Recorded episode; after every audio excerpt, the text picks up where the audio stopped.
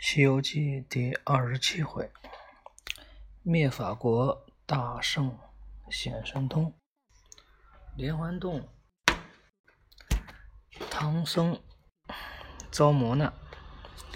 唐僧师徒正在赶路，这日行至路旁，树荫下有个老太太，忽然叫道：“师傅们，不要再走了，前面是灭法国。”三藏有些纳闷。纳闷儿，老人家，灭法国又怎么了？老太太道：“灭法国的国王发誓要杀一万个和尚，现在就差四个了。你们这一去，不是正好凑数？”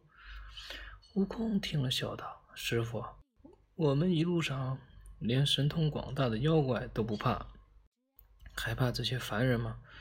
让我去看看再说。”三藏道：“也好。”快去快回！话还没说完，悟空纵身一跃，一跃翻到半空中去了。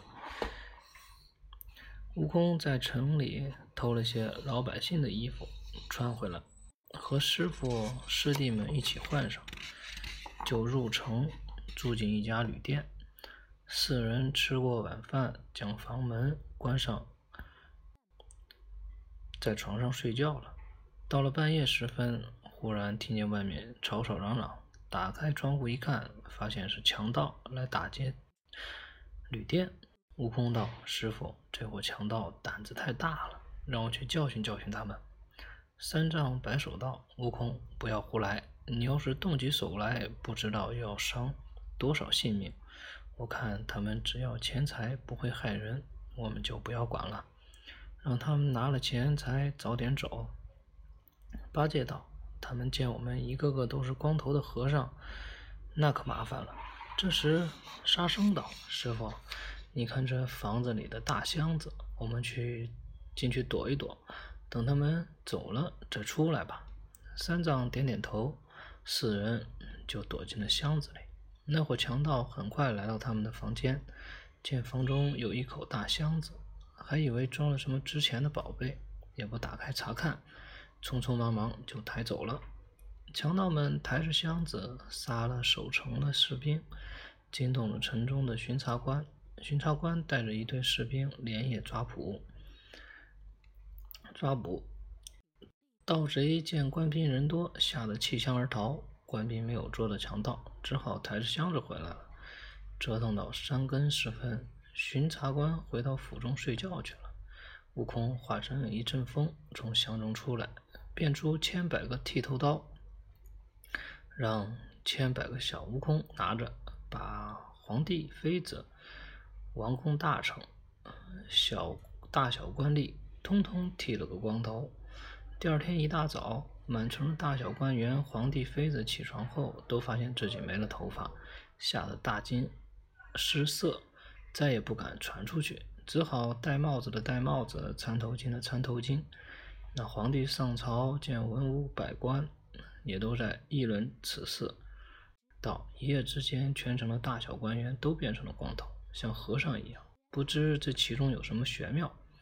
话音未落，其中一个官员道：“陛下，恐怕是上天要惩罚我们杀和尚的罪行吧？”国王一听到，从此以后再也不杀和尚了。众官员听了一起高呼万岁。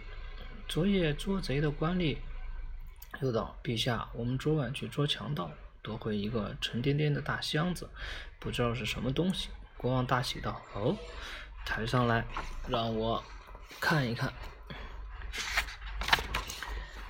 好几个士兵将那个箱子抬到了大殿上。国王命人打开箱子一看，只见四个和尚在里面，吓了一跳。国王道：“各位师傅是从哪里来？怎么在这箱子中？”唐僧把前后的事情说了一遍。那国王听了大惊，连忙下了龙椅来施礼。三藏见了，高高兴兴的和国王说了些唐朝的风俗习惯等等。国王设宴款待了一天。次日，四人安安稳稳的离开了灭法国，继续西行。走了不到三天，眼前被一座高山。挡住了去路。四人翻山时，忽见刮起大风，风停后又起浓雾。悟空觉得奇怪，跳到半空中一看，发现不远的悬崖边上有一伙妖怪正在弄风下雾。他想，这群小妖还不是俺老孙的对手，不如让八戒来收拾他们吧。便跳下来道：“八戒，前面的悬崖边有几个小妖怪，你去收拾收拾他们，回来也好给你记个功劳。”八戒连忙拿着钉耙朝悬崖边去。妖怪拦住他道：“你这和尚从哪里来的？”八戒道：“妖怪，你真还真不知好歹。俺老猪是天蓬元帅下界，现在跟着唐僧去西天取经。”妖怪道：“我听说吃了唐僧肉可以长生不老，既然你们送上门来，怎么能让你们跑了？”说罢，便招呼小妖上前。八戒舞起钉耙，和小妖大战起来。三藏见八戒去了半天都没有消息，急道：“悟空，你去看看，说不准八戒遇到什么厉害的妖怪呢。”悟空腾身而起，见他正门正打得热闹，赶忙去帮八戒。妖怪哪里招架得住，应接几招便落荒而逃。逃回洞中，洞中的小妖精见大王垂头丧气，出主意道：“大王，我们把小妖分成三组，每组选个。”头头变成大王的模样，一组去跟那猪八戒，一组去战那沙和尚，剩下一组去战那孙悟空。大王，你就在半空中，趁他们不注意，把唐僧一把抓到洞里来。妖怪闻之大喜，连忙点齐妖兵，布置一番。唐僧师徒以为妖怪被赶走，正高高兴兴地走着，突然。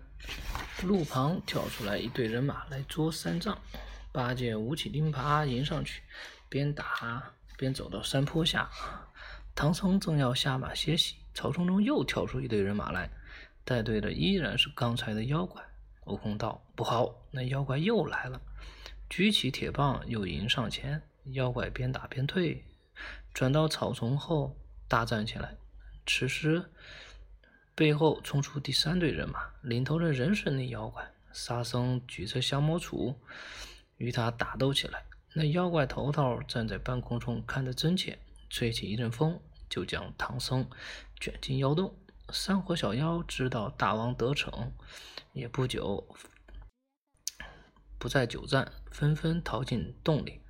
妖怪喜不自胜，当时就要吃了唐僧。那个出谋划策的小妖又上前道：“大王，现在不能吃。”妖怪问：“怎么不能吃？”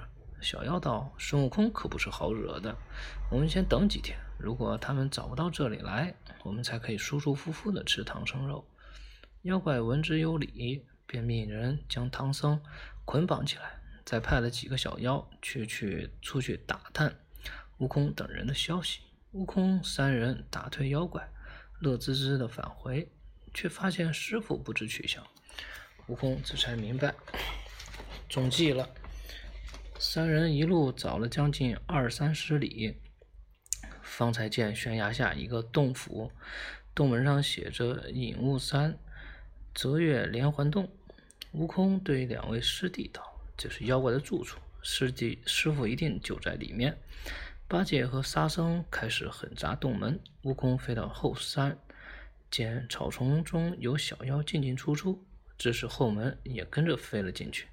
来到洞中，只听见妖怪道：“小的们，快快把唐僧洗干净，准备好锅灶蒸熟，我们一起享用。”悟空听了，忍不住现出原形。妖怪看见他，吓得躲来不及躲闪，被悟空的金箍棒打得脑浆迸裂。其他小妖四处逃窜。